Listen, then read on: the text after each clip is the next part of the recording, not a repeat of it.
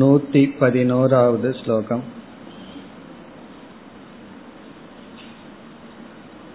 நித்ய ஞானாதி மத்வேஸ்ய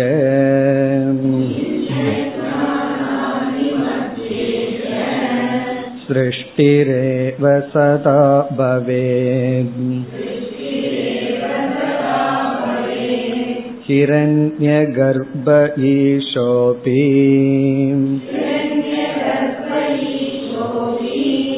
லிங்க தேகேன சம்யுதக.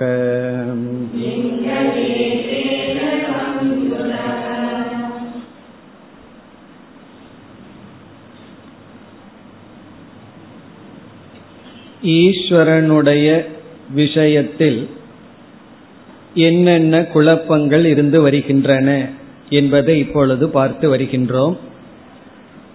ஜீவனை பற்றிய விஷயத்தில் எப்படிப்பட்ட கருத்துக்கள் இருந்தன என்று விஸ்தாரமாக கூறினார். சுருக்கமாக ஈஸ்வரனுடைய விஷயத்தில் என்னென்ன குழப்பங்கள், அதாவது சத்பத விசாரத்தில் என்னென்ன குழப்பங்கள்.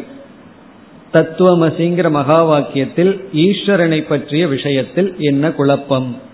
முதலில் யோகிகளுடைய மதம் கூறப்பட்டது, அதை தொடர்ந்து தார்க்கிகர்களுடைய மதம். இப்பொழுது நாம் பார்ப்பது ஹிரண்ய கர்ப்பன் ஈஸ்வரன் என்பவர்களுடைய மதம், பிராணாத்மவாதி என்று சொல்வது. பிராணாத்மவாதினா ஹிரண்ய கர்ப்பனுக்கு பிராணன் என்றும் ஒரு பெயர் உண்டு. அதில் தார்க்கிகர்கள் என்ன கூறினார்கள்? ஈஸ்வரனிடம் நித்திய ஞானம் நித்திய இச்சா இருக்கிறது என்று கூறினார்கள். ஞானம் நித்தியமாக உள்ளது, இச்சை நித்தியமாக உள்ளது என்று கூறினார்கள். அதை நிராகரணம் செய்து ஹிரண்ய கர்ப்பந்தா ஆத்மா, அல்லது ஆத்மா அல்ல ஹிரண்ய கர்ப்பந்தா ஈஸ்வரன் என்று சொல்பவர்கள் கூறுகிறார்கள். நித்திய ஞானாதி மத்வே, ஈஸ்வரனிடம் நித்திய ஞானம் போன்றவைகள் இருந்தால் அஸ்ய சிருஷ்டிஹி ஏவ சதா பவேத். அஸ்ய ஈஸ்வரஸ்ய, இந்த ஈஸ்வரனுக்கு எப்பொழுதுமே ஞானம் எப்பொழுதுமே இச்சை இருந்தால் சதா சிருஷ்டிஹி ஏவ பவேத், எப்பொழுதும் சிருஷ்டி இருந்து கொண்டே இருக்கு. ஏன்னா அவருடைய முயற்சி, அறிவு, ஆசை இதெல்லாம் நித்தியமாக இருந்தால் அது எப்பொழுதுமே சிருஷ்டி இருக்கும். ஆனா நம்முடைய அனுபவத்துல சிருஷ்டி ஸ்திதி லயம் போன்றவைகள் இருக்கின்றது. ஆகவே ஈஸ்வரன் அப்படிப்பட்டவர் அல்ல. அப்படி என்றால் யார் ஈஸ்வரன்? இரண்டாவது வரியில் கூறுகின்றார்கள் ஹிரண்ய கர்ப்பக ஈசக, ஹிரண்ய கர்ப்பந்தான் ஈஸ்வரன். பிறகு அந்த ஹிரண்ய கர்ப்பனுக்கு சமஷ்டி சூக்ம சரீரம் இருக்கின்றதே என்றால் இருந்த போதிலும், இப்ப சமஷ்டி சூக்ம சரீரத்துடன் கூடியிருக்கின்ற தத்துவந்தான் ஈஸ்வரன். அதை கூறுகின்றார்கள் லிங்க தேகேன சம்யுதக அபி. லிங்க தேகம் என்றால் இங்கு சூக்ம சரீரம், அதுவும் சமஷ்டி சூக்ம சரீரம். சமஷ்டி சூக்ம சரீரத்துடன் கூடியிருந்த போதிலும் இவர்தான் ஈஸ்வரன். இனி இவர்களுடைய கருத்துக்கு அடுத்த ஸ்லோகத்தில் ஸ்ருதி பிரமாணத்தை கூறுகின்றார்கள். ஸ்ருதியும் இதற்கு உதவி செய்கின்றது, அல்லது ஹிரண்ய கர்ப்பந்தான் ஈஸ்வரன் என்று கூறுகிறது. அதை கூறுகிறார்கள். நூத்தி பனிரெண்டாவது ஸ்லோகம். உத்கீத பிராமணே தஸ்ய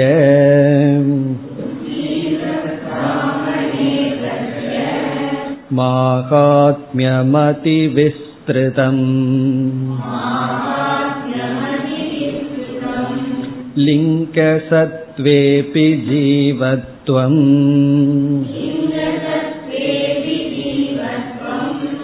நாஸ்ய கர்மாத்யபாவதக.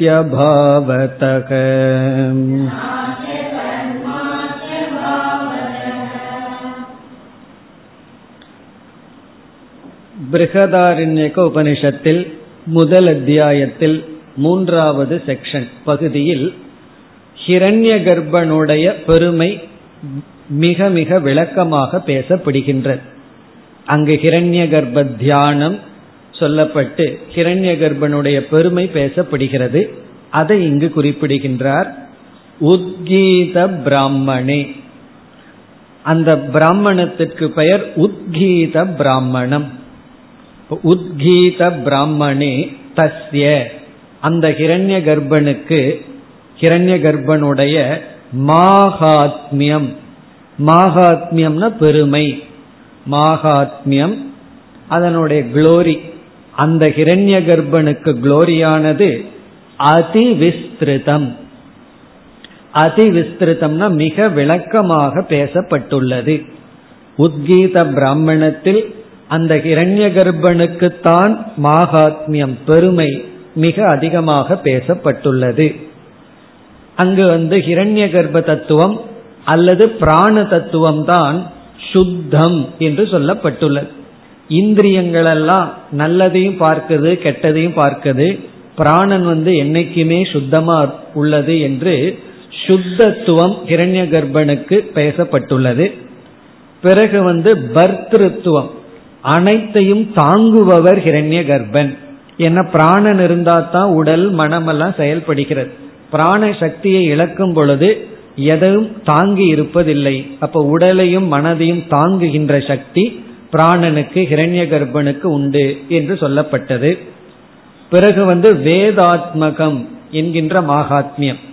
நம்ம வேதத்தை உச்சரிக்க வேண்டும் என்றால் அதுக்கு பிராணசக்தி வேண்டும். அப்ப வேத ரூபமாக இந்த ஹிரண்ய கர்ப்பன் இருக்கின்றார். பிறகு வந்து அங்கானாம் ரசக, இதெல்லாம் அங்கு சொல்லப்பட்ட மகாத்மியம். அங்கானாம் ரசகனா நம்முடைய ஒவ்வொரு அங்கமும் ஆரோக்கியமா இருக்கிறதுக்கு காரணம் பிராணசக்தி. பிராணசக்தி இல்லை அப்படின்னா அங்கங்கள் வந்து உறுப்புகள் எல்லாம் ஆரோக்கியமாக இருக்காது. இது போன்ற பெருமைகள் எல்லாம் யாருக்கு சொல்லப்பட்டுள்ளது? ஹிரண்ய கர்ப்பனுக்கு தான் சொல்லப்பட்டுள்ளது.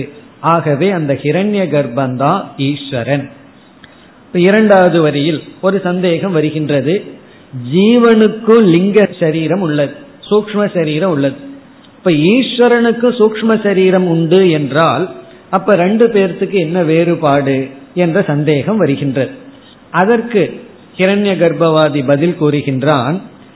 ஜீவனுக்கு இருக்கிற சூக்ம சரீரத்துல காமக்ரோதம் எல்லாம் இருக்கு, ஆனா ஹிரண்ய கர்ப்பனிடம் இருக்கின்ற சூக்ம சரீரத்துல அதெல்லாம் கிடையாது.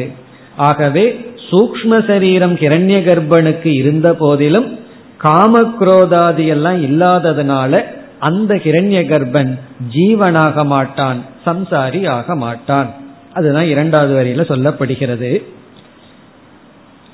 லிங்க சத்துவே அபி, லிங்க சத்துவம் என்றால் சூக்ம சரீரம் இருந்த போதிலும், அதாவது ஹிரண்ய கர்ப்பனுக்கு சூக்ம சரீரம் இருந்த போதிலும், அஸ்ய ந ஜீவத்துவம், அந்த ஹிரண்ய கர்ப்பனுக்கு, அஸ்யன அவருக்கு, நாஸ்யங்கிறத பிரிச்சோம்னா அஸ்ய அவருக்கு, ந ஜீவத்துவம் ஜீவன் என்கின்ற தன்மை வராது. அதாவது ஹிரண்ய கர்ப்பனுக்கு சூக்ம சரீரம் இருந்த போதிலும் அவருக்கு ஜீவன் என்ற தன்மை வராது.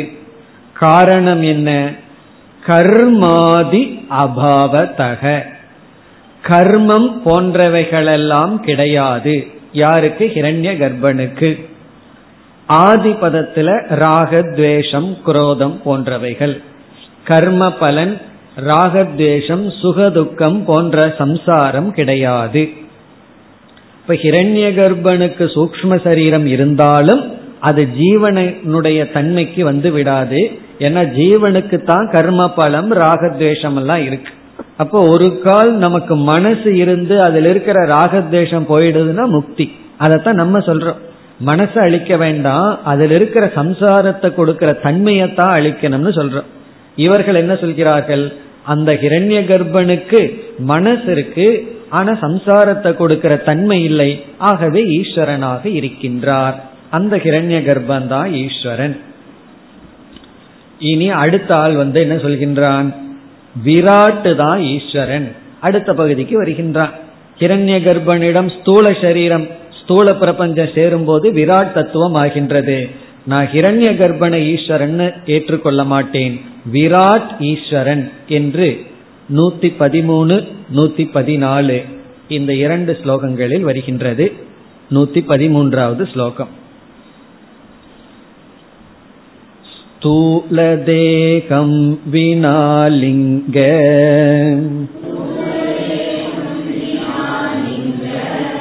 தேகோ நக்வாபி த்ருஷ்யதே.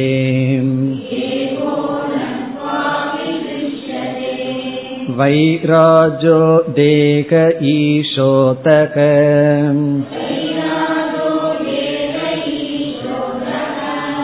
சர்வதோ மஸ்தகாதிமான்.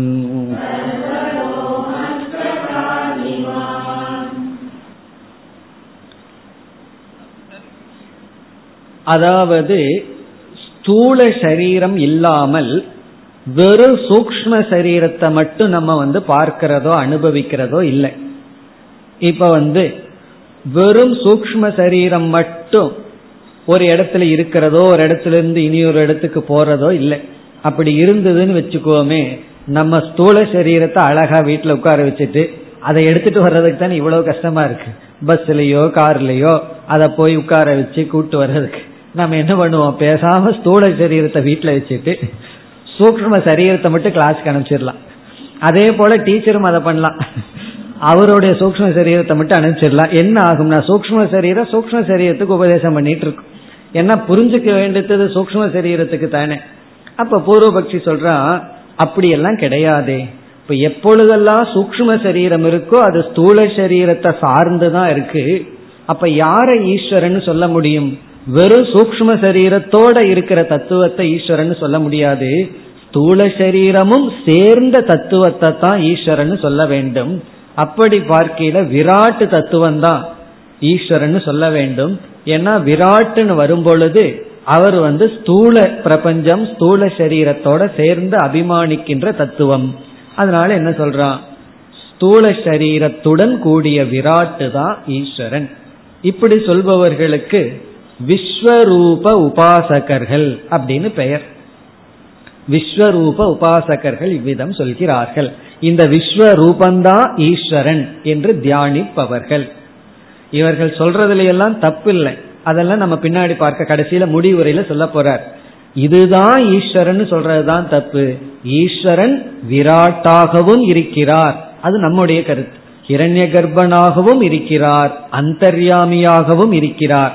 அந்த ஈஸ்வரன்கிற தத்துவம் இப்படியெல்லாம் வெளிப்படுகிறார்னா அது வேதாந்தம், இப்படித்தான் இருக்கின்றார்னா அது வந்து வேதாந்தம் சொல்லணும். வேதாந்தம்னு என்ன, தப்பான கருத்து.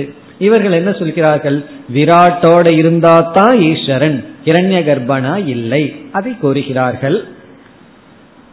ஸ்தூல தேகம் வினா, ஸ்தூல தேகம் இல்லாமல் லிங்க தேக, வெறும் சூக்ஷ்ம சரீரம் மட்டும், ஸ்தூல தேகம் வினா, ஸ்தூல சரீரம் இல்லாமல் லிங்க தேக, சூக்ஷ்ம சரீரம் மட்டும், ந க்வாபி த்ருஷ்யதே, எங்கும் நாம் பார்க்கப்படுவதில்லை. எங்குமே நாம் அப்படி பார்ப்பதில்லை. வெறும் மனசை மட்டும் பார்க்கிறோம், ஆனா உடல் கிடையாது. அப்படி இருந்தா நம்ம பயந்துக்குவோம், அது பேயோ பிசாசோன்னு பயந்துக்குவோம். வெறும் உடல் இல்லாம அப்படியே வந்ததுன்னு வச்சுக்கோமே ஏதாவது, அதுக்கும் ஒரு உருவமாவது தேவைப்படும் பார்த்து பயந்துக்கிறதுக்கு. அப்படி கிடையாது. ந க்வாபி த்ருஷ்யதே. இப்ப இதுல இருந்து என்ன தெரியுது, சூக்ஷ்ம சரீரம் ஸ்தூல சரீரத்தை சார்ந்துதான் இருந்தாக வேண்டும். ஆகவே இவர்களுடைய முடிவை கூறுகின்றார்கள். வைராஜக தேகக ஈஷக அதக, ஆகவே ஈஷோதக அதக, ஆகவே ஆகவேனா என்ன, ஸ்தூல சரீரம் இல்லாமல் சூக்ஷ்ம சரீரம் மட்டும் இருக்க முடியாது. ஆகவே வைராஜக தேகக ஈஷக, விராட்டினுடைய சரீரத்துடன் கூடிய தத்துவந்தான் ஈஸ்வரன். வைராஜகன விராட் தத்துவத்தை சார்ந்த, தேகக தேகத்தை உடைய தத்துவந்தான் ஈஷக ஈஸ்வரன். இனி அடுத்த கேள்வி, அவருடைய உடல் எங்க இருக்கு, எந்த ஒரு இடத்துல இருக்கு?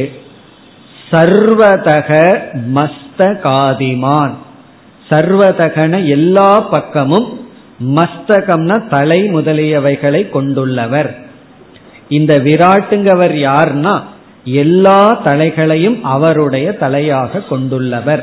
இப்ப விஸ்வரூபம்னா அதான, அனைத்துமே அவருடைய தலை, அவருடைய கைகள், அவருடைய கண்கள். எல்லா கண்களையும் எல்லா தலைகளையும் அவர் தலையாக கொண்டுள்ளவர். சர்வதக எல்லா இடத்திலும் மஸ்தகாதி, மஸ்தகம்னா தலை முதலிய உறுப்புகளுடன் கூடி இருப்பவர். இதை நம்ம எப்படி படிக்கணும்? சர்வதக மஸ்தகாதிமான் தேகக ஈசக, எல்லா இடத்திலும் தலை கைகளை கொண்ட அந்த விராட்டினுடைய தேகம்தான் ஈஸ்வரன். அப்ப யார் ஈஸ்வரன்னா விராட்டு தான் ஈஸ்வரன். இப்ப ஈஸ்வரன்கிறது ஒரு பொதுவான சொல். அவர் வந்து காரண சரீரத்துல வெளிப்பட்டா அல்லது மாயையில வெளிப்பட்டா அந்தர்யாமின்னு சொல்றோம். சூக்ஷ்ம சரீரத்துல வெளிப்படும் பொழுது ஹிரண்ய கர்ப்பன்னு சொல்றோம். ஸ்தூல சரீரத்துடன் வெளிப்படும் பொழுது அவரை நம்ம விராட்டுன்னு சொல்றோம். இந்த மதத்துல அந்தந்த பகுதியைத்தான் ஏற்றுக்கொள்கின்றார்கள். முழுமையாக யாரும் இங்கு புரிந்து கொள்ளவில்லை. இனி அடுத்த ஸ்லோகத்தில் ஸ்ருதி பிரமாணத்தை இவர்கள் கொடுக்கின்றார்கள். அதாவது ஸ்ருதியில வந்து விராட்டு தான் ஈஸ்வரன்னு சொல்லப்பட்டுள்ளது. நூத்தி பதினான்காவது ஸ்லோகம். சகஸ்ரசீர்ஷேத்யேவம் ச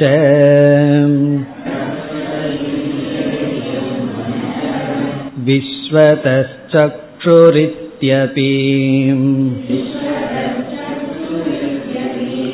ஸ்ருதமித்யாகுரனிஷம் விஸ்வரூபஸ்ய சிந்தகாஹ.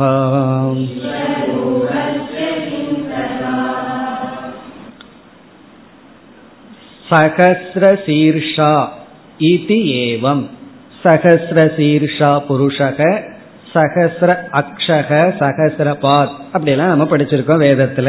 இப்ப சகஸ்ரசீர்ஷா ஆயிரக்கணக்கான தலையை உடையவர். அந்த இடத்துல ஆயிரம்ங்கிற எண்ணிக்கையில முக்கியத்துவம் இல்ல, சர்வம் அர்த்தம் எல்லாம். இப்ப சகஸ்ர சீர்ஷா புருஷகன, அந்த புருஷன் ஆயிரக்கணக்கான தலைகளை உடையவன். சகஸ்ர அக்ஷக, ஆயிரக்கணக்கான கண்களை உடையவர். அப்படின்னா என்ன? நம்முடைய அனைத்து தலையும் அவருடைய தலை, நம்முடைய அனைத்து கண்களும் அவருடைய கண்கள், இப்படி பொருள். விஸ்வதக சக்ஷுஹு இத்யபி ஸ்ருதம். விஸ்வதக சக்ஷுகு அப்படின்னா இந்த உலகம் பூரா அவருடைய கண், இப்படியும் ஸ்ருதம் நம்மால் கேட்கப்பட்டுள்ளது. ஸ்ருதம்னாவே ஸ்ருதியில் இருந்து நாம் கேட்டுள்ளோம். அப்போ வேதமானது ஈஸ்வரன் யார், புருஷன்கிறவர் யார் என்றால் ஆயிரக்கணக்கான தலையை உடையவர், ஆயிரக்கணக்கான கண்களை உடையவர் என்று சொல்வதிலிருந்து கண்களும் தலைகளும் உடைய ஸ்தூலமான பிரபஞ்சம் சரீரத்துடன் கூடிய தத்துவந்தா ஈஸ்வரன். இதி ஆகுகு அனிஷம். அனிஷம் அப்படின்னா சர்வதா, எப்பொழுதும் என்று பொருள். அனிஷம் ஆகுகு, எப்பொழுதும் கூறுகிறார்கள். யார் இந்த தத்துவத்தைத்தான் ஈஸ்வரன் என்று எப்பொழுதும் கூறுகிறார்கள்? யார் கூறுகிறார்கள்? விஸ்வரூபஸ்ய சிந்தகாஹா. விஸ்வரூபஸ்ய சிந்தகாகான விஸ்வரூபத்தை தியானிப்பவர்கள், விஸ்வரூபத்தை தியானிப்பவர்கள் இவ்விதம் கூறுகிறார்கள். காரணம் என்ன? இவ்விதம் ஸ்ருதம், இவ்விதம் ஸ்ருதியில் இருக்கிறதுனால விஸ்வரூபத்தை தியானிப்பவர்கள் எப்பொழுதுமே யார் ஈஸ்வரன் என்றால் விராட்டுதான் ஈஸ்வரன் என்று கூறுகிறார்கள். இதுவரைக்கும் நம்ம வந்து மூன்று தத்துவத்தை யார் யார் ஈஸ்வரன் கூறுகிறார்கள்னு பார்த்தோம். இனிமேல் வருகின்ற ஒரு சில ஸ்லோகங்கள் மிக எளிமையானது. அதுல வந்து சில பேர் வந்து சமஷ்டிய பத்தி புரிந்துக்காதவர்கள், சமஷ்டிங்கிற கான்செப்டே புரிஞ்சுக்காம சில தேவதைகளை ஈஸ்வரன் என்று நினைத்து கொண்டு இருப்பவர்கள். நம்ம எல்லாம் ஆரம்ப காலத்துல அப்படித்தான் நினைச்சிருப்போம். சமஷ்டிங்கிற எண்ணமே வராது. ஒரு வெஷ்டி இஷ்ட தேவதையத்தான் ஈஸ்வரன் நினைச்சிட்டு இருப்போம். விஷ்ணுன்னு சில பேர், சிவன்னு சிலர், பிறகு முருகன்னு சில பேர், அப்படி நினைச்சிட்டு இருப்பார்கள் சிலர். ஆரம்பத்துல நமக்கு அப்படித்தான் என்ன இருக்கும். அதனாலதான் தீபாரத்தனை காட்டும் போதெல்லாம் ஒரு பயம் வந்துடும். எல்லா கடவுளுக்கும் காட்டணுமா, ஒருவருக்கு காட்டி ஒருவருக்கு காட்டலினா இனி ஒரு கோச்சுக்குவாரா, இப்படி எல்லாம் ஒரு காலத்துல நமக்கே சந்தேகம் வரும், பயம் வரும். காரணம் என்ன என்றால் அவர்தான் கடவுள் அப்படின்னு ஒவ்வொரு தேவதை தான் கடவுள்னு சிலர் நினைக்கின்றார்கள். அது அதை விட பாமரர்கள். அட்லீஸ்ட் ஈஸ்வரன் நினைக்கிற அளவுக்கு அவர்கள் ஆஸ்திகர்கள். ஆனா யார் ஈஸ்வரன் கேள்வி வரும் பொழுது ஒவ்வொரு தேவதை தான் ஈஸ்வரன் நினைக்கிறார்கள் சொல்லி அடுத்த ஸ்லோகத்துல பிரம்மா, விஷ்ணு, சிவன், கணபதி அப்படின்னு சில ஸ்லோகங்களை சொல்லி பிறகு முடிவுரை செய்ய போகின்றார். அப்ப இனிமேல் வருகின்ற ஸ்லோகங்கள் மிக சுலபமானது.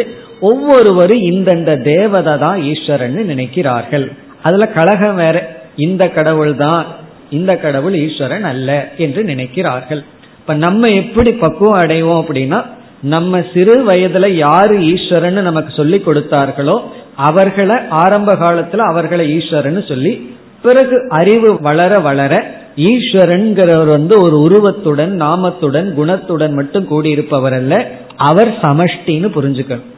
அந்த சமஷ்டி வந்து ஸ்தூலம் சூக்ஷ்மம் காரணம்னு புரிஞ்சு அதற்கு பிறகு நம்ம பிரம்ம தத்துவத்திற்கு செல்ல வேண்டும்.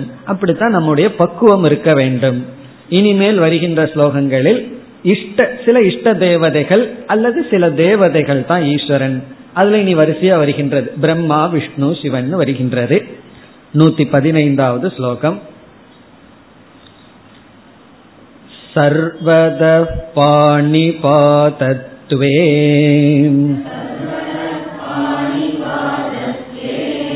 க்ரும்யாதே ரபிசேஷதாம்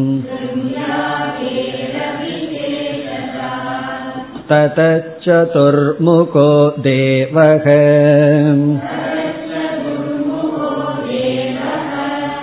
ஏவேஷோ நேதரப் புமான்.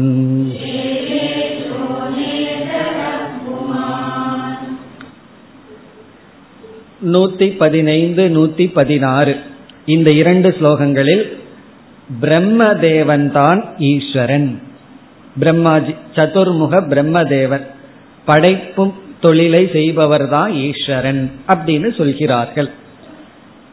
இவர்களும் விஸ்வரூபத்தை ஏற்றுக்கொள்ள மாட்டார்கள். அதற்கு இவர்களுடைய பதில் முதல் வரியில சர்வதக பாணி பாதத்துவே, அந்த ஈஸ்வரனுக்கு எல்லா இடத்திலும் கால்களும் கைகளும் இருந்தால், அதாவது எல்லா கைகளும் எல்லா கால்களும் ஈஸ்வரனுடைய கைகால்களாக இருந்தால், சில பேருக்கு சந்தேகம் வந்துடும், என்னோட கையும் காலுமே பகவானுடைய கையும் காலுமா, அது எப்படி இருக்க முடியும்?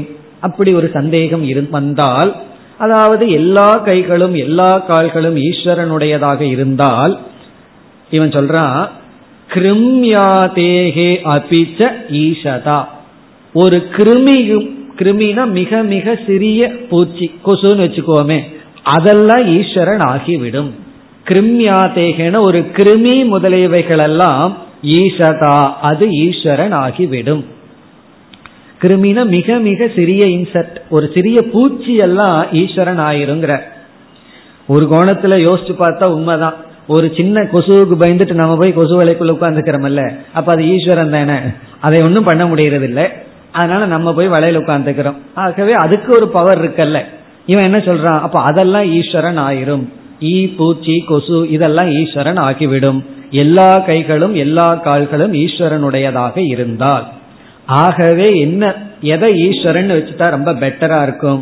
இவன் சொல்றான் ததக, ஆகவே சதுர்முக தேவக ஏவ ஈசக, சதுர்முக நான்கு முகத்தை உடைய தேவக அந்த ஒரு தேவன் தான், அந்த ஒரு தேவதை தான் ஏவ ஈஸ்வரக ஈஸ்வரன், ந இதரக புமான்.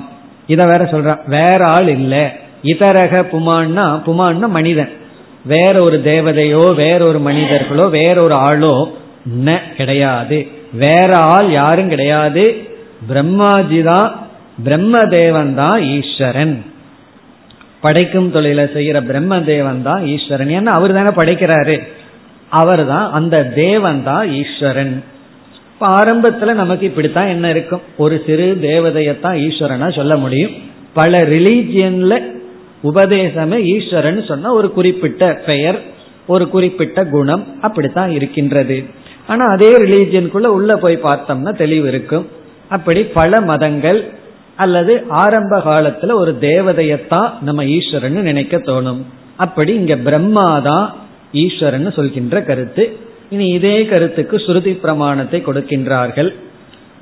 பிரம்மாஜிதான் ஈஸ்வரன் சொல்பவர்கள். நூத்தி பதினாறாவது ஸ்லோகம். புத்ரார்த்தம் தமுபாசீனாஹ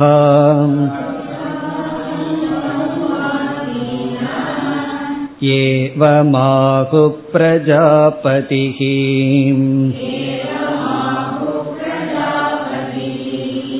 பிரஜா அஸ்ருஜதேத்யாதி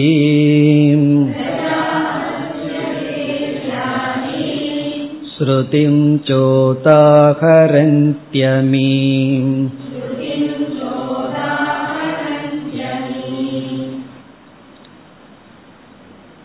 யார் பிரம்மாவை தான் ஈஸ்வரன் சொல்வார்கள் என்றால், யார் குழந்தை வேண்டும் என்று பிரம்மாவை வழிபடுகிறார்களோ அவர்கள்.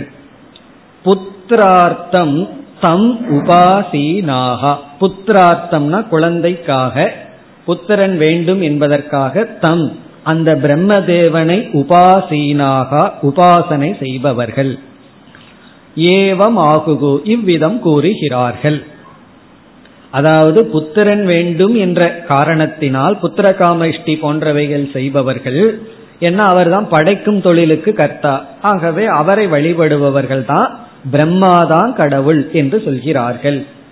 பிறகு வந்து உபனிஷத் வாக்கியங்கள், ஸ்ருதி வாக்கியங்களையும் கூறுகிறார்கள். அந்த ஸ்ருதி வாக்கியம் என்ன?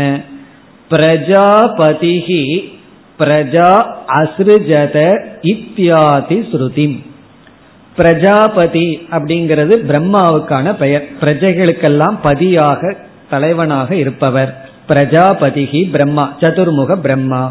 பிரஜா அஸ்ருஜத இது வந்து வேத வாக்கியம். பிரஜாபதிஹி பிரஜா அஸ்ருஜத, பிரஜைக்கு பதியாக இருப்பவர், பிரஜைகளை உற்பத்தி செய்தார். இத்யாதி ஸ்ருதிஞ்ச, இப்படிப்பட்ட ஸ்ருதிகளை உதாகரந்தி அமி, அமீனா இவர்கள் உதாகரந்தி எடுத்து கொடுக்கிறார்கள். இப்படிப்பட்ட ஸ்ருதிகளை அவர்கள் கூறுகிறார்கள். இனி அடுத்த ஸ்லோகத்திற்கு செல்லலாம். நூத்தி பதினேழு. விஷ்ணோர்நாபே சமுத்பூதகம் வேதா கமலஜஸ்ததகம் விஷ்ணுரேவேஷ இத்யாஹுகோ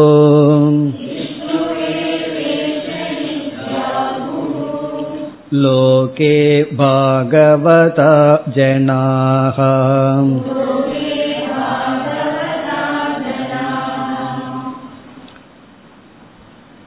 பிரம்மா கிடையாது, விஷ்ணுதான் என்று சொல்பவர்கள் இந்த ஒரே ஸ்லோகம்தான். பாகவதா ஜனாகா, பாகவதர்கள் அர்த்தம். பாகவதா ஜனாகனா பாகவதர்கள், பாகவதத்தை உபதேசம் செய்பவர்கள். பாகவத கலா எல்லாம் செய்வார்கள் அல்லவா, கதையெல்லாம் சொல்பவர்கள். விஷ்ணுதான் சொல்கிறார்கள். இப்ப இதை பார்த்தோம் அப்படின்னா, விஷ்ணு புராணத்துல பிரம்மாஜி எப்படி தோன்றினார் என்றால், விஷ்ணுவனுடைய நாபியிலிருந்து கமலம், அதாவது தாமரை தோன்றியது. அதிலிருந்து பிரம்மா தோன்றியதாக விஷ்ணு புராணத்துல சொல்லியிருக்கு.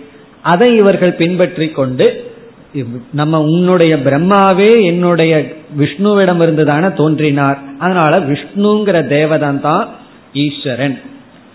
அதாவது நம்ம புராணங்களை படித்தோம் அப்படின்னா, எந்தெந்த தேவதைகளை குறித்த புராணம் இருக்கோ அந்தந்த தேவதைகளை சமஷ்டி ஈஸ்வரனாக அங்கு கூறப்பட்டுள்ளது. இப்ப விஷ்ணு புராணத்தை பார்த்தா விஷ்ணு ஈஸ்வரன், அவரிடமிருந்து பிரம்மா, பிறகு ஸ்திதிக்கான விஷ்ணு சிவன் தோன்றினார்னு இருக்கும். அதே போல சிவபுராணத்தை பார்த்தா அவர் ஈஸ்வரன். விஷ்ணோகோ நாபேஹே, விஷ்ணுவினுடைய நாபியிலிருந்து, விஷ்ணுவினுடைய நாபியிலிருந்து சமுத்பூதக வேதாஹா, சமுத்பூதகன தோன்றியவர் யார்? வேதாகா. இங்க வேதாகனா பிரம்மா என்று பொருள். வேதஸ் வேதாகா பிரம்மா. இவர் யார்? கமலஜக. கமலஜகன கமலத்திலிருந்து தோன்றியவர், தாமரையிலிருந்து தோன்றியவர். விஷ்ணுவனுடைய நாபியிலிருந்து தாமரை, அந்த தாமரையிலிருந்து பிரம்மா தோன்றினார். ததக ஆகவே என்ன? விஷ்ணுகு ஏவ ஈசக. விஷ்ணுதான் ஈஸ்வரன். இங்க இவங்க செய்யற தப்பு என்னன்னா அந்த ஏவதான், விஷ்ணுதான்னு சொல்றதுதான் தப்பு. விஷ்ணுவும் சொல்லிட்டா அவங்க வந்து நம்ம பக்கம், விஷ்ணுதான்னு சொல்லும் பொழுது பூர்வபக்ஷி ஏவ ஈசக ஈதி ஆகுகு. யார்? லோகே, இந்த உலகத்தில் இருக்கின்ற பாகவதாக ஜனாகா. பாகவதாக ஜனாகனா பாகவதர்கள். நாமம் போட்டுட்டு இருப்பார்கள், அவங்கெல்லாம் கதா காலக்ஷேபம் செய்வார்கள். அவங்க வந்து என்ன செய்வார்கள்? விஷ்ணுதான்னு சொல்வார்கள். இதை கேட்ட சைவர்கள் என்ன செய்வார்கள்? அடுத்ததுல வந்து சொல்ல போறார்கள் சைவர்கள். அவங்க ஒத்துக்குவாங்களா? உன்னுடைய விஷ்ணு பெரியாளா, என்னுடைய சிவன் பெரியாளா? என்னுடைய சிவன் தான் பெரியாள்னு சொல்ல போகிறார்கள். சிவஸ்ய பாதாவன் வேஷ்டும்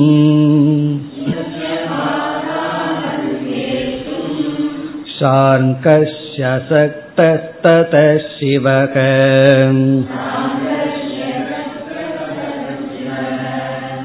ஈசோ ந விஷ்ணுரித்யாகுகும் சைவா ஆகமமானினகம்.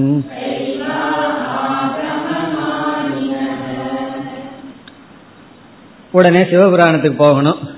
அங்க கதையெல்லாம் நம்ம படிச்சிருக்கிறோம்ல, அதாவது சிவனுடைய ஆதியையும் அந்தத்தையும் கண்டுபிடிக்கிறதுக்கு இரண்டு பேர் போனார்கள்.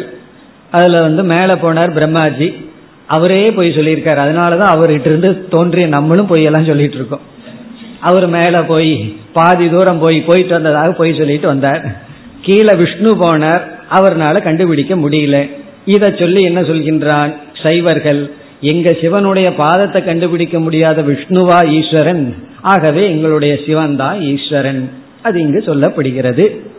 சிவசிய பாதௌ அன்வேஷ்டும், சிவனுடைய பாதத்தை தேடி போகின்ற, பாதௌ அன்வேஷ்டும் தேடி போன, ஷார்ங்கி. ஷார்ங்கின விஷ்ணு, அசக்தக முடியாம போயிடுது. ஷார்ங்கி அசக்தக, அதாவது ஷார்ங்கி அசக்தக விஷ்ணுவினால எங்களுடைய சிவனுடைய பாதத்தையே கண்டுபிடிக்க முடியல. ததக ஆகவே சிவக ஈசக, சிவபெருமான் தான் ஈஸ்வரன்.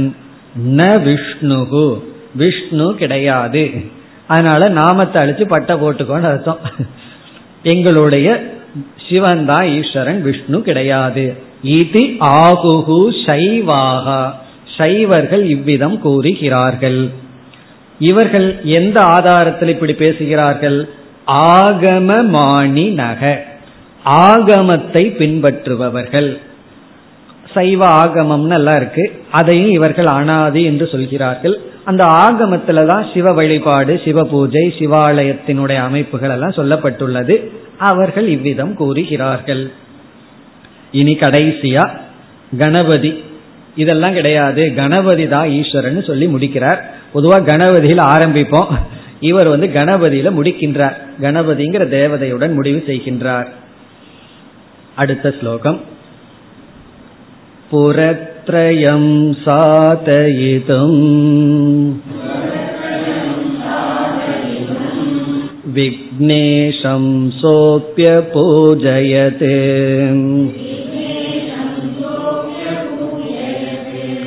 விநாயகம் பிராகுரீஷம்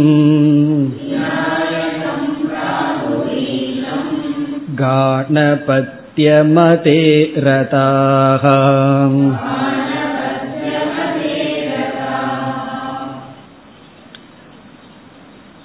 மூன்று புறத்தை எரிப்பதற்கு சிவபெருமான் என்ன பண்ணாரா?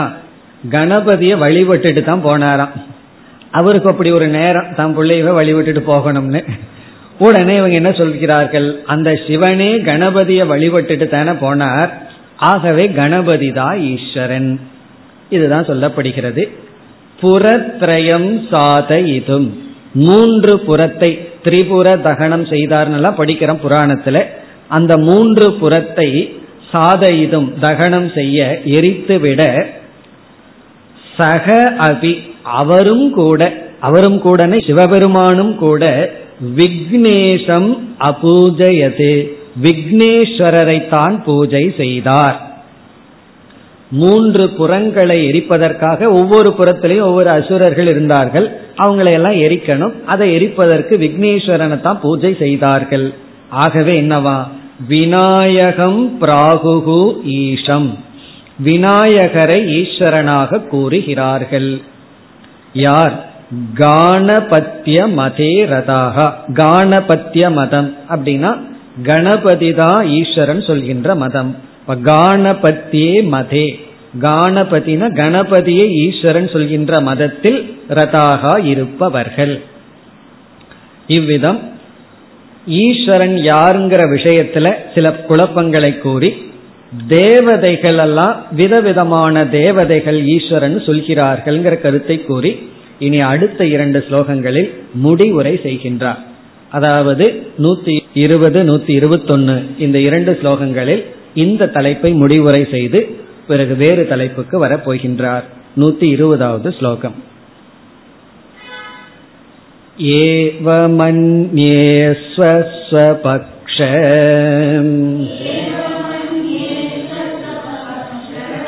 அபிமானேன்யதான்யதா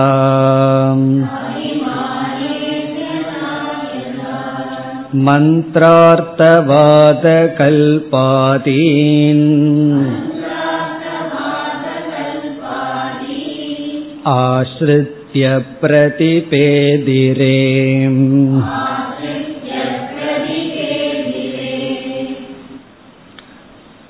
ஏவம் இவ்விதம், அந்யே மற்ற சிலர், என்ன எத்தனையோ மதங்கள் இருக்குன்னு சொல்ற, இதுதான் ஈஸ்வரன் சொல்றதுக்கு எத்தனையோ மதங்கள் இருக்கு. ஆகவே அந்யே வேறு சிலர், ஸ்வ ஸ்வ பக்ஷ அபிமானேன, தன்னுடைய பட்சத்தில் இருக்கின்ற அபிமானத்தினால், ஸ்வ ஸ்வ பக்ஷ அவங்கவுங்களுக்கு உன்னை பிடிச்சிட்டு அதில் இருக்கின்ற அபிமானத்தினால், அந்யதா அந்யதா விதவிதமாக கூறுகிறார்கள், பேசுகிறார்கள், கருதுகிறார்கள், கொள்கையை கொண்டுள்ளார்கள். பிரதிபேதிரேன்னு கடைசி சொல், பிரதிபேதிரேனா கருதுகிறார்கள், கொள்கையை கொண்டவர்களாக இருக்கிறார்கள். இவ்விதம் அவரவர்களுடைய பட்சத்தில் அபிமானம் கொண்டு, இதுல இருந்து என்ன தெரியுதுன்னா, அறிவுபூர்வமா அவங்க முடிவு செய்யல, அவங்கவுங்க பிடிச்ச கொள்கையில அபிமானத்தினால் கூறுகிறார்கள். அப்படி கூறுவதற்கு உபனிஷத் பிறகு வேதத்தில் இருக்கின்ற பகுதிகளையும் இவர்களுக்கு ஆதாரமாகவும் பேசிக் கொள்கிறார்கள். ஏதாவது ஒரு இடத்துல ஆதாரம் கிடைக்கிற மாதிரி இருக்கும், அது ஆதாரம் அல்ல, ஆதாரத்தை போல் இருக்கின்ற வாக்கியம், அதை இவர்கள் எடுத்துக் கொள்கிறார்கள். இப்ப இவர்களுடைய பட்சத்துக்கு வேதத்தையும் பிரமாணமாக சொல்கிறார்கள். இரண்டாவது வரியில் சொல்கிறார், மந்திர அர்த்தவாத கல்பாதி ஆஸ்ரித்ய, மந்திரத்தை அர்த்தவாதத்தை கல்ப வாக்கியத்தை ஆஸ்ரித்ய அவைகளை எடுத்துக்கொண்டு விதவிதமான கொள்கைகளை பிரதிபேதிரே கூறுகிறார்கள், கருதுகிறார்கள். மந்திரம் அப்படின்னா வேதத்தில் இருக்கிற மந்திர வாக்கியம், பிரமாண வாக்கியம். அர்த்தவாதம்னா கதைகள், எத்தனையோ கதைகள் எல்லாம் சொல்லப்பட்டிருக்கு, அதையெல்லாம் இவர்கள் எடுத்துக்கொள்வார்கள். அல்லது தேவதா ஸ்துதி எல்லாம் இருக்கும், தேவதைகளை எல்லாம் ஸ்துதி பண்ணும், அது வந்து உண்மையிலேயே உண்மை இல்லைன்னு அர்த்தம், அதுக்கு பேர் தான் அர்த்தவாதம் அர்த்தம். அர்த்தவாதம்னா அது உண்மை கிடையாது, வெறும் ஸ்துதி தான், அதையெல்லாம் இவர்கள் எடுத்துக்கொள்வார்கள். கல்பம் அப்படின்னு சொன்னா ரிஷி வாக்கியங்கள், இந்த யாகத்தை இப்படி பண்ணணும், இந்த தேவதைக்கு இந்த மந்திரத்தை சொல்லணும்னு ரிஷி வாக்கியங்கள், அப்படிப்பட்ட வாக்கியங்களை எல்லாம் எடுத்துக்கொண்டு மந்திர அர்த்தவாத கல்ப இப்படிப்பட்ட வாக்கியங்கள். ஆதிபதத்துல ஸ்மிருதி வாக்கியங்கள், புராணம், இதிகாசம், இப்ப விஷ்ணு புராணம் போன்றவைகளை எடுத்துக்கொண்டு சிவபுராணம் ஆகமம் போன்றவைகளெல்லாம் எடுத்துக்கொண்டு ஆஸ்திருத்திய பிரதிபேதிரே இப்படிப்பட்ட கொள்கையில் இருக்கிறார்கள். இனி அடுத்த ஸ்லோகத்தில் மீண்டும் முடிவுரை செய்கின்றார். நூத்தி இருபத்தி ஒன்று. அந்தர்யாமினமாரப்ய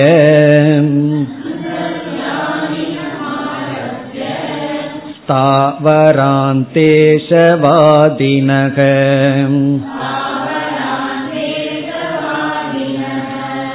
சந்த்யஸ்வத்தார்க்கவம்சாதேஹே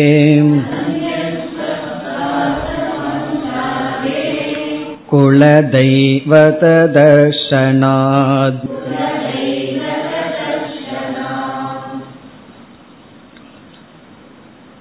ஈஸ்வர விஷயத்துல எதிலிருந்து ஆரம்பிச்சு எது வரைக்கும் குழப்பங்கள் இருக்கின்றதுன்னு ஆரம்பத்தையும் முடிவையும் கூறுகின்றார். அந்தர்யாமினம் ஆரம்பிய, அந்தர்யாமியில் ஆரம்பித்து பிரம்மன் மாயையுடன் சேரும் பொழுது அந்தர்யாமி ஆகின்றார். அந்த அந்தர்யாமியில ஆரம்பிச்சு அந்தர்யாமினம் ஆரம்பிய ஸ்தாவர அந்த, ஸ்தாவரம்னா சில பேர் வந்து சில செடி கொடிகளை எல்லாம் ஈஸ்வரன் வழிபடுவார்கள். ஸ்தாவரம்னா சில தாவரங்கள், அதையெல்லாம் ஈஸ்வரன் வழிபடுவார்கள். அப்புறம் கல் மண் போன்றவைகள் எல்லாம், அவைகளையெல்லாம் ஈஸ்வரன் வழிபடுபவர்கள். ஸ்தாவர அந்த ஈசவாதி நக, ஸ்தாவரம் முதல் கொண்டு, அதாவது ஜடமான சில கல்லுன்னு எடுத்துக்கலாம், அல்லது சில செடி கொடிகள், இப்ப துளசியை வழிபடுவது, இப்படி அதுவரைக்கும் உள்ள ஈஸ்வரவாதினர்கள். அப்படிப்பட்ட வாதிகள் இருக்கிறார்கள். அவங்களெல்லாம் அததுதான் ஈஸ்வரன் சொல்கிறார்கள். ஸ்தாவர அந்த ஈசவாதினக, இரண்டாவது வரையில சந்தி இருக்கின்றார்கள். ஸ்தாவரத்தை வரைக்கும். பிறகு அதுல சில உதாரணத்தை இவர்கள் இவர் காட்டுகின்றார். இப்ப லௌகிகத்துல இருக்கின்ற உதாரணத்தை எடுத்து சொல்றார். அஸ்வத்த அர்க்க வம்சாதேகே, அஸ்வத்தம்னா அரச மரம், அரச மரத்தை வழிபடுபவர்கள் இருக்கிறார்கள். நம்ம இன்னைக்கும் பாக்கிறோம், அரச மரத்தை சுத்தி வழிபட்டு கொண்டிருப்பார்கள். அரச மரத்துக்கு பூ பொட்டெல்லாம் வச்சு வழிபடுவார்கள். அடுத்தது வந்து அர்க்க, அர்க்கம்னா எருக்கஞ்செடி, எருக்கஞ்செடியை வழிபடுபவர்கள் உண்டு. அதுக்கு பூ பொட்டெல்லாம் வச்சு அதையே எடுத்து வழிபடுவார்கள். அடுத்தது வந்து வம்ச, வம்சம்னா மூங்கில், மூங்கிலை வழிபடுபவர்கள் உண்டு, அதை பூஜை செய்பவர்கள் உண்டு. இப்படிப்பட்ட இடங்களிலெல்லாம் குல தெய்வத தரிசனாத், குல தேவதை, ஒவ்வொருவருக்கும் குலதெய்வம்னு ஒன்று இருக்கு. பார்த்தீங்கன்னா எங்காவது கிராமத்தில் ஒரு மூலையில் இருக்கும், அவங்க குலதெய்வத்துக்கு போய் பூஜை செய்து கொண்டு வருவார்கள். அந்த குலதெய்வத விதவிதமான பேர்ல இருக்கும். அது பேரை கேட்டாவே ஒரு மாதிரியா இருக்கு நமக்கு. காரணம் என்னன்னா, இது எங்களுடைய குலதெய்வம்னு சொல்வார்கள். பிறகு வந்து அந்த குலதெய்வத்தினுடைய தன்மைகளை எல்லாம் அவர்கள் கூறுவார்கள். அப்படி எருக்கஞ்செடி, அரச மரம், பிறகு மூங்கில், இதுவரைக்கும் உள்ள பொருள்களிடத்தில எல்லாம் குலதேவதைகள், குலதெய்வதம் என்றெல்லாம் சொல்லி குலதெய்வத தரிசனார். இந்த இடங்களையெல்லாம் குலதேவதைகள்னு சொல்லி நம்ம பார்க்கிறதுனால இப்படிப்பட்ட கருத்துக்கள் இருக்கின்றன. இப்ப இது வரைக்கும் நம்ம எவ்வளவு பார்த்திருக்கோம். ரொம்ப தூரத்துல குழப்பத்தை ஆரம்பிச்சோம், இப்பதான் குழப்பத்தை முடிச்சிருக்க. அதாவது முதல்ல ஜீவ விஷயத்துல என்ன குழப்பம்னு ஆரம்பிச்சார், அதிகமான சில ஸ்லோகங்கள்ல கூறினார். பிறகு நூத்தி இரண்டாவது ஸ்லோகத்துல ஆரம்பிச்சு நூத்தி இருபத்தி ஓராவது ஸ்லோகம் வரை ஈஸ்வர விஷயத்தில் இருக்கிற குழப்பத்தை சொல்லிட்டார். இதெல்லாம் நமக்கு தெரிஞ்சுக்கிறதுல என்ன பலன்னு கேட்கலாம். நம்ம குழம்பிட்டு இருந்தோம்னா இது குழப்பம்னு தெரியறதே ஒரு பெரிய தெளிவு. ஒரு விஷயத்துல நமக்கு குழப்பம் இருந்ததுன்னா இதுதான் குழப்பம்ங்கிற ஞானம் வந்தாச்சுன்னு வச்சுக்கோமே, அது பெரிய ஞானம். காரணம் என்ன, அது குழப்பம்னு தெரிஞ்சு அதுல இருந்து விடுதலை அடைவோம். ஆகவே இது என்னென்ன குழப்பங்கள் இருக்குன்னு இதோட சொல்லி முடித்தார். இனிமேல் அவர் வேறொரு தலைப்பை எடுத்துட்டு விசாரம் செய்ய ஆரம்பிக்கின்றார். நூத்தி இருபத்தி இரண்டாவது ஸ்லோகம். தத்துவ நிச்சய காமேன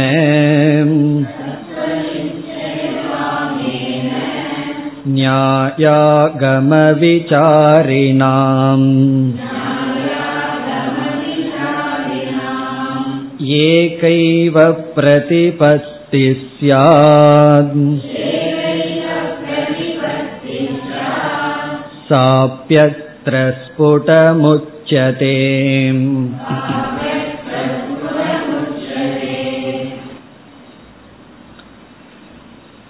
இனிமேல் இவர் எடுத்துக்கொள்கின்ற விசாரம் மாயா தத்துவ விசாரம். மாயா தத்துவ விசாரம் மிக முக்கியமான மிக அழகான டாபிக் எடுத்துக்கிறார்.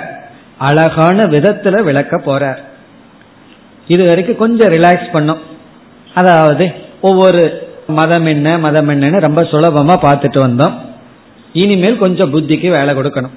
ஏன்னா இந்த மாயை வந்து என்னைக்கு எவ்வளவு தூரம் படிச்சாலும் புரியாத மாதிரியே இருக்கு. அந்த மாயை எடுத்துட்டு மிக அழகாக விளக்க போறார். அதாவது எப்படியெல்லாம் சொல்ல போறார், ஞானியினுடைய திருஷ்டியில மாயை எப்படி இருக்கு, அஞ்ஞானியினுடைய திருஷ்டியில மாயை எப்படி இருக்கு, யுக்தியினுடைய திருஷ்டியில மாயை எப்படி இருக்கு, இப்படியெல்லாம் மாயையை விசாரம் பண்ண போறார். அதாவது தர்க்கத்தின் அடிப்படையில மாயைக்கு லட்சணம் சொல்லுவார். அஞ்ஞானியினுடைய பார்வையில மாயைக்கு ஒரு லட்சணம், ஞானியினுடைய பார்வையில மாயைக்கு ஒரு லட்சணம். பொதுவா மாயைக்கு ஒரே லட்சணம் தான் பார்த்திருக்கோம். இப்ப மூணு லட்சணம் பார்க்க போறோம். ஒவ்வொருவருடைய கோணத்துல மாயை எப்படி இருக்கு என்றெல்லாம் மாயையை பற்றிய பெரிய விசாரத்தை, மிக ஆழ்ந்த அழகான விசாரத்தை செய்ய போறார்.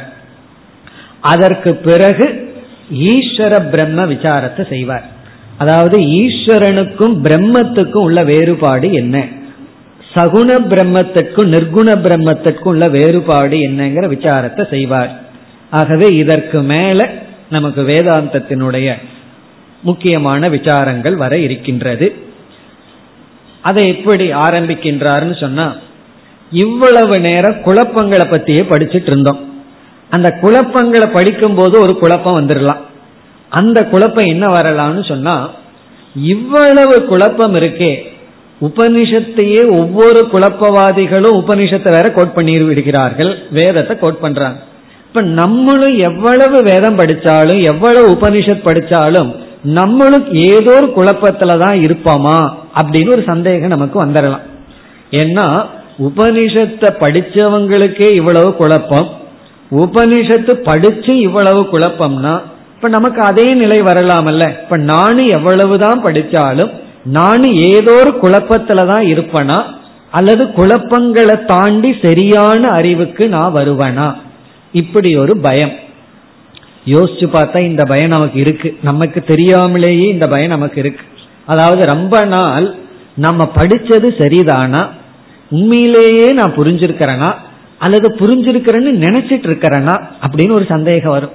அது அப்பப்ப நிரூபணம் ஆகும். புதிதா ஒரு கருத்து புரியும் பொழுது, ஆமா இவ்வளவு நாள் நான் புரிஞ்சிட்டது தப்பு, இப்பதான் சரியா புரிஞ்சிருக்கேன், இப்பதான் சரியா புரிஞ்சிருக்கேன்னு. அது எப்பதான் போய் ஒரு ஃபுல் ஸ்டாப் வரும், இனிமேல் புதுசா கிடையாது, இதுதான் இப்படி புரிஞ்சிட்டது தான் அப்படின்னு எப்போ ஒரு உறுதி வரும். நானுமே ஒரு குழப்பத்துல இருந்து கொண்டு இருக்கின்றேனா அப்படின்னு ஒரு சந்தேகம் வரும். அதை இங்கு தெளிவுபடுத்தி எப்படி புரிஞ்சுட்டா அது சரியான அறிவு, எப்படி நம்ம புரிஞ்சுக்கணும், அப்படி புரிஞ்சுக்கிறதுக்கு எப்படிப்பட்ட உபாயத்தை கையாளணும்னு சொல்லி அவர் அந்த முறையை விளக்க ஆரம்பிக்கின்றார். அப்படி புரிஞ்சுக்கிற விஷயத்துல முதல்ல மாயையை எடுத்துக்கொள்ள போறார். அந்த மாயையை எடுத்துட்டு மாயையை இந்த விதத்துல நம்ம விசாரம் பண்ணோம்னா சரியா புரிந்து கொள்ளலாம் அப்படின்னு சொல்லி, எதற்கு மாயையை எடுத்துட்டாருன்னா முக்கியமான நிர்குண பிரம்மத்தை தான் உபதேசிக்க விரும்புறார். ஆனா அந்த நிர்குண பிரம்மத்துக்கு மாயைன்னு ஒன்னு உபாதியா இருந்து அந்த நிர்குண பிரம்மத்தை சகுண பிரம்மமா மாத்தி விடுது. அப்ப நாம என்ன பண்ணணும், இந்த மாயையை புரிஞ்சுட்டு மாயையிலிருந்து வெளிப்பட்ட சகுண பிரம்ம ஈஸ்வரனை சரியா புரிஞ்சுட்டு பிறகு நிர்குண பிரம்மத்தை புரிந்து கொள்ள வேண்டும். ஆகவே இப்ப ஒரு பிரதிஜ்ஞை பண்றார் இந்த நூத்தி இருபத்தி ரெண்டாவது ஸ்லோகத்துல, நான் வந்து சரியா புரிஞ்சுக்கிறதுக்கான விசாரத்தை மேற்கொள்ள போகின்றேன். அதாவது இப்ப நான் என்ன செய்ய போறேன்னா, இந்த தத்துவங்களை எல்லாம் எந்த மாதிரி அணுகினா நமக்கு சரியா புரிந்து கொள்ள முடியும், அந்த மாதிரி விசாரத்தை ஆரம்பிக்க போகின்றேன் என்று ஆரம்பம் செய்கின்றார். அதாவது நூத்தி இருபத்தி இரண்டாவது ஸ்லோகத்தில் ஆரம்பிச்சு நூத்தி ஐம்பத்தி இரண்டாவது ஸ்லோகம் வரை மாயா தத்துவ விசாரம்.